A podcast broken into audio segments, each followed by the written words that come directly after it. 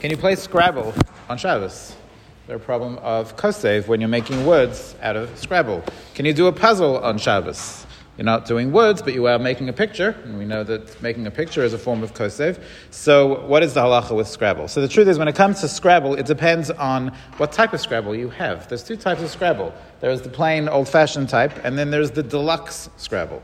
The difference between the regular Scrabble and the deluxe Scrabble is the regular Scrabble is just a plain cardboard um, board, and you put your tiles on it, and if somebody bangs it, all your tiles go flying. Um, the deluxe version has those little um, indents. Thank you. Yeah, the, the, the, you, you put your tile in a little. There's little boxes to put the tile in. Um, and that makes a difference. The deluxe one you cannot do on Shabbos, the regular one you can. What's the difference? So the Magen Avram says, Magen Avram doesn't talk about Scrabble, but the Magen Avram talks about um, taking a, a, letter made out of material and, and attaching it to a pareches. And he says, you can't do that on Shabbos. Why not? He says, even though Kosev is writing letters, Kosev is not writing words, Kosev means writing letters. Now, I already have a letter. I made the letter before Shabbos. But the Magen Avram says when you take a letter that, that is already exists and you attach it to a background, that's a form of Kosev because now you're giving the letter a home. right? A letter just that's flying around is not something that's particularly usable, but now you're giving it a home because you're attaching it to a background.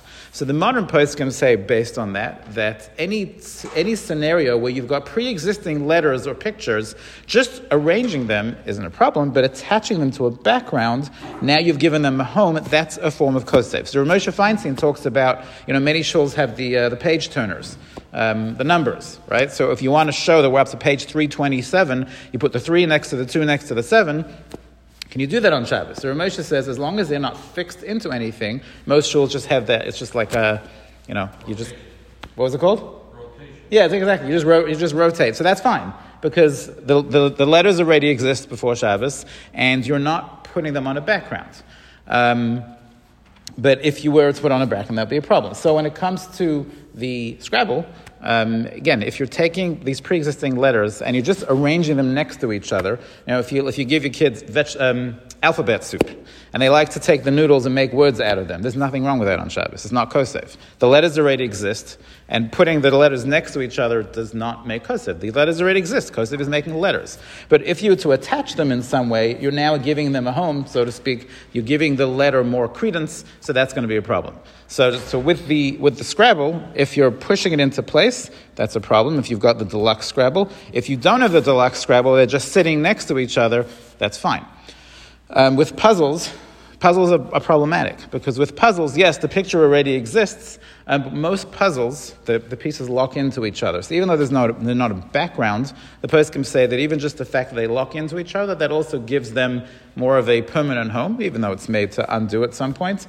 Um, so they say also doing a puzzle where they actually lock into each other, um, that's a problem. This is, by the way, only for adults. For children, poskim say you don't have to you don't have to stop your kids doing puzzles or Scrabble, um, but you do you should stop once they become once they become bar and bas mitzvah. One last thing: there's a, there's a game that unfortunately I can't remember the name, um, but there is a game where you have a little um, tile.